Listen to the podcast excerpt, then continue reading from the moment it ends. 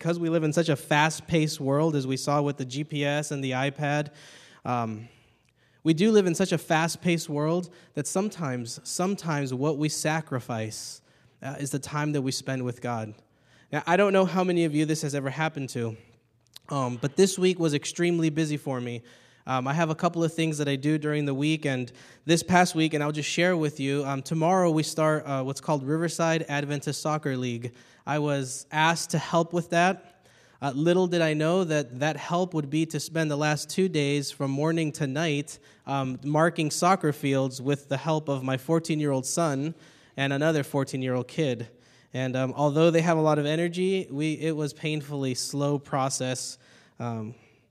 I know all the elements of a soccer field. I don't, however, know exactly the dimensions, so we're going to have fun tomorrow when the kids are playing.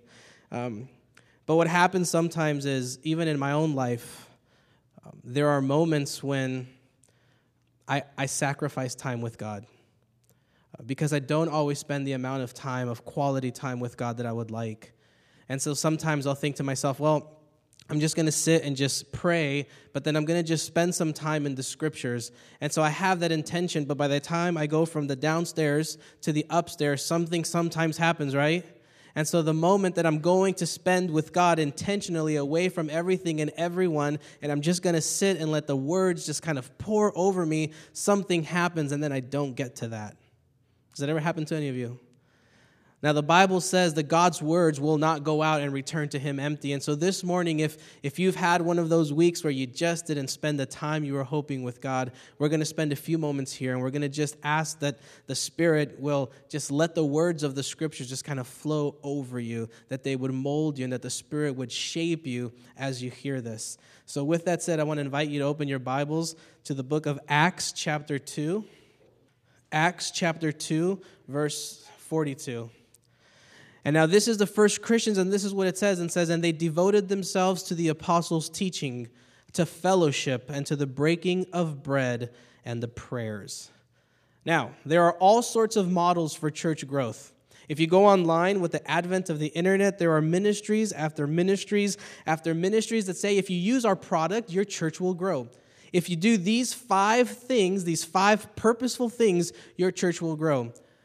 And so, what happens is pastors, because they want their churches to grow, will go and do all sorts of these things. And some of you know, some of you have seen this.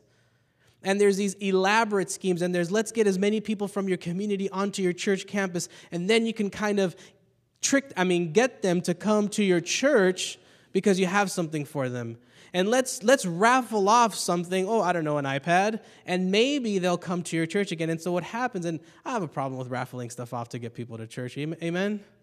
I mean i will go to a church and try to get the raffle but to get people into my church i don't feel comfortable because the scriptures say that it's god who draws all people to himself not an ipad. See the reality is in the first century when the very first christians it says that what they did is they devoted themselves to the apostles' teaching, to fellowship, to the breaking of bread, and to the prayers. This was it. This was discipleship 101 in the first century. This is church family, elders, future church leaders that will be nominated by the people that we just nominated to nominate you. Discipleship was very simply focusing on these very few steps. You see, the word devoted in the Greek wasn't just like, I am devoted to something, it's, it's the word for constantly. When I am home, I constantly open the refrigerator door and find something to eat. Okay, so it's this constant, constant. It's this thing they kept coming back to. If you are, if you have parents and you still live with your parents at home, and, and listen up, young young people in the back, right? And, and you're, they're not talking, but I'm saying because they're to get this one. If they want to do something or if they want something, what do they do? Hey, will you, can you do this? Hey, mom, can you do this? Hey, mom, what about this? And you're like, if you, if you tell me one more time, the answer is going to be no. But then they come back because they think five minutes later you've reset. I told my son, I said, if you ask me for a turtle one more time, you're not getting a turtle. So last night I said, if you don't leave me alone, I'm going to take your turtle away because that's what we do. See, for the first century, the believers, it was this constant thing that they just kept coming back to God, kept coming back, kept coming back. They devoted themselves to the apostles' teaching. It wasn't, it wasn't hobby Christianity, right? They didn't just go to church on Sabbath. It was something that took shape and formed every single moment of every day of their life they devoted themselves to the apostles' teaching, which we could say today is that they devoted themselves to the scriptures. Remember, Jesus had 12 disciples or apostles, and he taught them everything he needed them to know so that they then could teach other people. This was the apostles' teaching. They didn't have the New Testament in the first century, right? They had only the Old Testament, and they called it the, the Hebrew Bible. Actually, they just called it the law or the Bible. Okay, so they used that to teach people about who Jesus was. And then it says, so you do Bible, right? You're teaching from the Bible, this is what we do. But then it also says that a part of the Christian church in the very early years, like the year after Jesus, the year of Jesus' death and resurrection, they fellowshipped. Now, when we think of the word fellowship, we think of, well, we just hang out, and that is true, but it also meant this fellowship, as, as Paul would later use the same word, is that it was that the church also helped those who were in need. In the early first century, there was no American dream. There was no, if you work hard enough, then, you know, you'll make it. It kind of isn't like that anymore, is it? And so the job of the early Christians, those who had, it was their, it was their job to help those who had nothing. It wasn't we sell everything, because I know there's a text that says you sell all that you have and you give to the poor. This isn't communism. This wasn't socialism. It was like, you know, if I need something, I'm like, Bob, I am out of a job. I am up to, you know, I'm paying back school debts. I don't know. And I said, like, I just need to feed my family. Then Bob would say, you know what? Okay, I'm rich. I will give you some food. It's that kind of thing. It wasn't we sell everything and we put it in a common pot. That's not how it is. That'll be a teaching for another day if you want to look at that text. But for this part of the early Christian church, it was you helped your fellow brothers and sisters in Christ if they were literally in poverty and had nothing. You wouldn't withhold a loaf of bread if a child needed something to eat. And the idea behind this is we help our brothers and sisters. The third step is they would break bread. Now, there is this controversy behind this little part of this verse. Some scholars will say that it's only that, that this has to do with the Lord's Supper, like we did last week. Like it's talking about the Lord's Supper, but what other people will say is no, it was this was that they were just supposed to eat together. When you break bread, you eat together. Meals would probably very likely have had the Lord's Supper element to it. But it was it was eating together. And then the third part is to the prayers. There was set times in the first century in the Jewish um, temple where you would go and you would pray at, to church. So it wasn't they just came to, to the temple on Sabbath, is that they were coming maybe three times a day and they would do the prayers. And for the early disciples, they didn't want to mess with that because that was important because praying is always good. And so they kept what was good. So the prescription for church growth in the first century at a time and our current 21st century looks a lot like that now is it was you read the scriptures, you spend time with your Christian brothers and sisters, fellowship, you help them if they need help, you eat together, and you pray. Two out of these four is having fun because I always have fun when I eat. I always have fun when I'm hanging out with friends. I have fun when I read scripture and when I pray, but do you see what I'm saying? See, Jesus doesn't want you to just be reading the Bible all day long because he knows that that's weird. Because you'd be inside all day long and that's not going to do anything. You should read the scriptures, you should spend time in prayer, but you also have to take that and be among the people that God has given for you to be with. That's why church is so powerful. You see, our church isn't going to grow if we do all these other fancy things. It's going to grow if we spend intentional time with one another. That is what the scriptures call us to be to love one another, to spend time with one another. That's why a lot of times when I meet with you guys, and I remember one time I met with a person who is not, who's not a member of our church. And I said, hey, let's get together. He's a busy guy, really busy guy. I realized that and I kind of felt bad, but I said, listen, why don't, let's call him John. Hey, John, that's not his real name. Hey, John, why don't we meet? There's some questions I have. You know more about the city than I do. Let's get together for, for dinner. And he was like, well, I could just come to your office. I said, we can go to dinner. He's like, well, I'll just come by your office. So he finally obliged to go to dinner with me. And the thing was, is because I love having dinner with people because there's something powerful that happens when you share a meal with somebody. It's why when we go on dates with our with our, our, our, boyfriends and girlfriends and future wives and husbands, and you guys should try to go on date nights, husbands and wives. Just because you got her doesn't mean that you're gonna keep her. You have to continue. I mean, that's honey. what I was trying to say is it conti- marriage continues to take work. That's all I try to say. Sorry, I didn't. I love you. And but the reality is is that you, relationships take work. That's why we like to go to dinner on dates. That's why we like to go to dinner with friends because that's how we grow. That dinner, if you have a problem with somebody and you're around the table and you're eating, those problems kind of break down a little bit because you're putting good stuff into your body. And so the reality is, is that Jesus knows that, that the meal, and in the first century, had an even more prominent place. It was important. You didn't just go to eat, you went to spend time with people. And this text is that we must spend intentional time with one another. It's not just you come to church and you get out. We don't practice a drive through religion. That's A, and that's not religion, and that's not real faith. Have any of you ever, have you ever, or I've often heard people say, you know, God doesn't really speak to me and God isn't really coming through for me, and God's really just kind of like absent in my life, and I and I don't know why. And so I, I tend to want to ask these people, and I do every once in a while, how's your prayer life? I mean, are you spending time just letting the words of God just kind of flow over you? And a lot of times they're like, no, because I already know. I mean, I, I know I'm, I, you know. And I said, you see, you want God to be there for you, but very rarely will you put time to be there for God.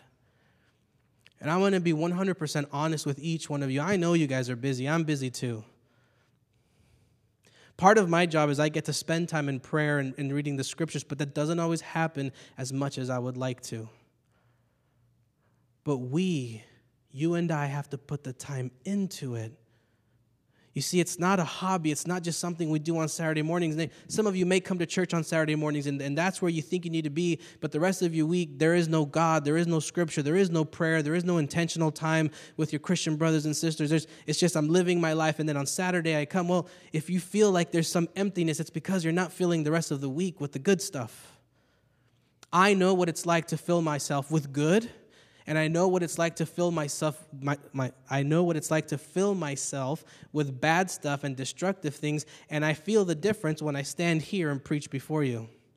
You see for you you can fill yourself with bad stuff and your life it just it may not be great but you kind of get back on track. For me, how that week before that leads up to the moment I stand here, what I fill myself with makes an enormous amount of difference for me. Now, I'm thankful for God's grace that oftentimes you may not know it, but the, because God's word does not come back to him empty. But the reality is, what you fill yourself with in every aspect of your life will determine your life. And for the early Christians, they filled themselves to the brim with God and Scripture and prayer and good relationships. And it says in a few moments that they were growing by 3,000. We've grown by like three or four. I mean, we have a lot of visitors and we love you guys, but I'm saying, you know, uh, numbers wise, so to speak. I don't. I don't count how many people are here on Saturday. It's not my job. But if you fill yourself with the Spirit of God and if you fill yourself up with His Word, it will make a difference. So, amen? Let's go to the next part. That was their prescription for what church looked like in the first century. And look at the next text and awe came upon them because many wonders and signs were being done by the apostles and all who believed were together and had all things in common. Again this is not we sell everything and we give that's that's not what this is about. They would sell their possessions and goods and distribute the proceeds to all as they had in need. Day by day as they spent much time together where did they spend much time? Day by day Tuesdays and Thursdays, Ned and I are here. We would love to have your company between 10 and 2. But, but the truth is, central to their life, I mean, they were spending time at church and they were praying and they were eating together. And it says they spent much time together. They broke bread at home and ate their food with glad and generous hearts. Children, next time your mom makes you Brussels sprouts, have a glad and merry heart. Praising God and having the goodwill of all the people. And day by day, the Lord added to the number those who were being saved. Day by day, they weren't raffling off anything. They weren't doing any fancy stuff. You see, oftentimes we would look on Sunday morning television or just during the week at nighttime television, and we see these people and we think that the Spirit is somebody who goes and heals somebody, you know, and we think that the Holy Spirit looks like we have the best music or the loudest music, which, by the way, we do have the best music, but that's not a symbol of the Holy Spirit. But we think that the Holy Spirit has to look a certain way, and the reality is, for as much as we try, the reality is, is that the Holy Spirit it manifests itself when you and I spend intentional time together. And many wondrous and miraculous things will be done. And so we go to the next story really quickly. It's, it looks long, but it's not. When the day of Pentecost had come, they were all together in one place. And suddenly from heaven there came a sound like the rush of a violent wind, and it filled the entire house where they were sitting. Divided tongues as of fire appeared among them, and a tongue rested on each of them. All of them were filled with the Holy Spirit and began to speak in other languages as the Spirit gave them ability. Now, this is kind of weird. If that happened right now, I think I would be a little bit afraid if there was fire coming from the ceiling.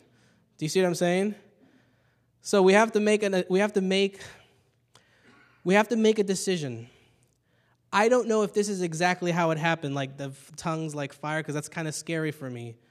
Or maybe the Bible writer Luke was trying to find language where he would really get to the core of what was happening.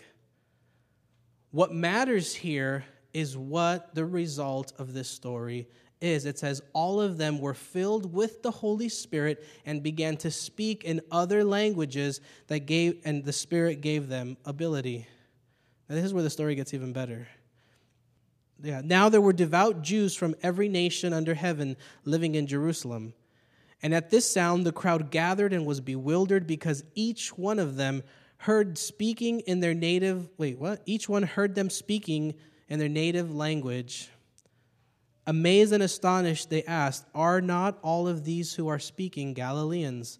So there was a ton of people from different parts of the globe or their region lot of them spoke different languages, and all of a sudden they come to this place, and these new believers, these disciples also, were speaking different languages. And here's the key phrase people understood what they were saying. People understood what they were saying. That's important because I once, um, I once heard a story of someone who went to a church where they speak in tongues. But this girl told me, but I didn't understand a word they were saying. I'm not bashing on those churches, please understand. But if the Spirit of God fills you and moves you, others will understand. That is how you know if the Spirit is moving if others see and understand what is being spoken. Because God, when He gives you a gift, it's not just for yourself to feel, I've been moved by the Spirit. When God gives you a gift, it's so that it can serve others. Amen? And how is it, verse 8, that we hear each of us in our own native language Parthians, Medes, Elamites, and residents of Mesopotamia, Judea, Cappadocia, Pontus, and Asia, Phrygia and Pamphylia, and Egypt, and the part of Libya belonging to Cyrene, and visitors from Rome, both Jewish and proselytes, Cretans, Arabs. In our own languages, we hear them speaking about what? God's deeds of power. What were they speaking? Why does God give them this? So that they could give witness and testify to God's wonderful and mighty power in this world. You see, oftentimes we think that the Spirit, the gift, that the, that the Spirit gives us gifts so that we can be a part of the church. But the reality is that you're given a gift so that you can testify and be a witness to the mighty deeds of God in this earth. The truth is, these were people who had devoted their lives. They were constantly coming to God. They were constantly, Jesus and God wasn't just a part of their lives, it was the most important part of their lives. And as a result of that, every other aspect of their life was shaped by it. Now, when you make Jesus the central part of your life, things will change. Sometimes some of the changes are painful sometimes some of the changes you won't understand. I'm not going to tell you what those changes are because you're different than I am. I just know what these changes are in me. But when you make God the central part of your life, don't expect it to, for, for, for Him to just pat you on the back and say, hey, you're doing a good job. Come on, keep going. We all know that parenting that says, hey, good job for everything, that's not good parenting. Sorry, I just have, this is my personal. Because I, I once heard this. This is what I heard. Tim Tebow. Was it Tim Tebow or Colt McCoy? Colt McCoy. I can't remember. I heard on the radio the other day.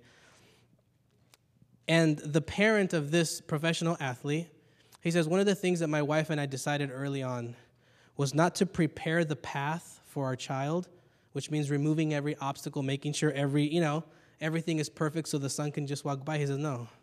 We decided early on that we would pre- prepare our child for the path.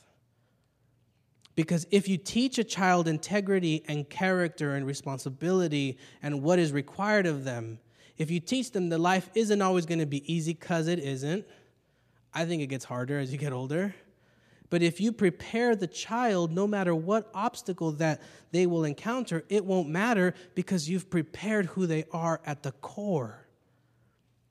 When I heard that, I was like, that's brilliant because what I realized is that's what the Christian life is all about. It's that God has, has begun a good work in each of us, and He will accomplish it until completion. And can I get an amen? How many of you has life been easy and, and no obstacles in your life? Come on, testify somebody. Of course not, because that's not life. Christianity, the central story of our faith is that a man dies. It's not roses. Not only did he die, he was beaten, he was insulted, he was crucified, he died a criminal's death. You see, so this life is not that it will be easy if you follow Jesus. It's that Jesus and God are doing a work in you. They are doing that work now. So if you feel like, man, I have a lot of work to go, well, you have the master, the master, I was gonna say master magician. Woo. You have the some of you, well, some of us may need magic because some of us were bad, but you have the master sculptor continuing this work in you. Because what God is concerned about is preparing you. He's not worried about the path because God knows that if He is with you, no one can be against you, no matter how bad things may be. That is why the church is crucial. That is why church, it's not important just because of what I do up here and we read the scriptures. I mean, this is crucially important. But what's even more important and more real, because a lot of you will forget what I said by next week. So obviously, I can give you the best sermons, which I do, and you could still forget. But what you don't forget is when that person, when you were in need and that person helped you, you'll never forget that. You'll never forget when somebody comes and hugs you and they don't even know that you needed that hug. You're never going to forget when Bob tells you you're doing something wrong to kind of reprove you out of love. That's an inside joke. If you're a visitor, Bob is just, you have to just stick around and get to know him. We love him. The big teddy bear. But the truth is, the reason that this church was growing in the first century is because they got they had God at the center. Yes, they read scripture, yes, they prayed, but then they spent time having fun. They spent time sharing meals, they spent intentional time. Because when we follow the first century prescription for what it looks like to be a church, Paul writes, Thanks be to God, who in Christ always leads us in triumphal procession Triumphal, not failure, triumphal. Even a failure is a triumph. and through us spreads in every place the fragrance that comes from what? Knowing God. You know what else the Bible says about knowing God? That if you know God, that is eternal life. Jesus says that eternal life is that we would know God and his Son, whom he sent. Salvation is knowing the God of the universe. And if we know him, we walk in triumphal procession and we spread the fragrance of God. For we are the aroma of Christ to God among those who are being saved and among those who are perishing. To the one, we are a fragrance from death to death, to the other, a fragrance from life to life. We'll, we'll do that death to death thing another day. But what I want to focus on today is that if you know God, if you're trying to know God, if you're seeking God, that's part of knowing God, that the fragrance that you spread will be the aroma of Christ. God, Jesus once said, I made, I made your name known to them, and I will make it known, so that the love which you have loved me, with which you have loved me, may be in them, and I in them. What does Jesus say? I have made your name known. How? By loving, by loving them. Jesus takes the love of God and then he transfers it to us. And that's what we're called to do. And then Jesus, and I'll end with this, says, As you have sent me into the world, he's talking to God, I so have sent them into the world. That is our call. That is our challenge. It's our job. And so the question that I, I, I close with in my notes, it's and so what? And the truth is that God, He works in so many different ways. Sometimes it's subtle. Sometimes it's as subtle as just sharing a meal with somebody, and sometimes it's as big and miraculous as tongues from heaven resting on each one of us. Sometimes it's huge, it's big, it's over sensationalized. It's like that must have been God. Other times it's more subtle. So, this morning, as we kind of, we're just wrapping up with this, that the reason God does this is because He's sending us out into the world. There's something that's going to be happening here on September 24. September, September 24, right? Yeah, September 24. It's a Saturday morning. It's a Sabbath like every other Sabbath, except this, this particular Sabbath is going to be different. You see, what we're doing right now is we're kind of going through the book of Acts, and what we're doing is we're actually looking at how the Holy Spirit moved for the very first Christians in hopes that we could recapture that and that the Holy Spirit would also move in each one of our lives. But the whole impetus, the driving force in the book of Acts, wasn't just that a new church was dawning, it was that the Holy Spirit was moving and drawing all people to Himself. On September 24, we're, we're having what I'm calling, and I don't know if it's what we're going to call, but it's a come to Jesus weekend, but it's just happening on one day. Now, I know that there are people in your life that you just said, you know, I just, I just wish they heard the gospel. What we want you to do is just today, right now, as I'm kind of talking over this, as you're, as you're, as you're listening to some of these texts, that in your mind you have that one or two people who you think, you know, maybe, maybe they'd be willing to come to church that day. We have a committee of people who are working on trying to figure out what the best way to, like, how is the best way to introduce people to Jesus on that Sabbath. And so, what we want you to do, and the first step, and right now, is just think in your head, you don't have to say it, kind of just pray through it is who is one or two people that I would love to just kind of hear the gospel. Because that morning, church service will not be just for you, it will be for those that we invite who need to hear the gospel. Now, I know you're thinking, I don't know anybody, uh, or this person, they would never come. Listen, God's already drawing them to Him. Okay? You're just going to be a small little part of the process. All you have to do is ask, but don't ask yet. Don't ask them this week, hey, we're doing something I might know, because that no one wants to go to church. If, if they don't already go to church, they don't want to go to church. Okay? We're going to lead you through some steps. Today, all I want you to do when you go home, when you're just going through your week, you know, who, who is God impressing on my heart to invite to church that day? And, and as you think about that, just ask the Lord to open your heart and your mind to who that person might be, because I guarantee you, God's already working on them. Okay, next week we're going to give you another very intentional step. But right now, the only job for you to do is to pray and don't even hint to them that you're going to invite them to church. Just pray for them and ask the Lord to open the right opportunity for you. But that right opportunity is not this week, okay? Just hold off on that and just pray for them.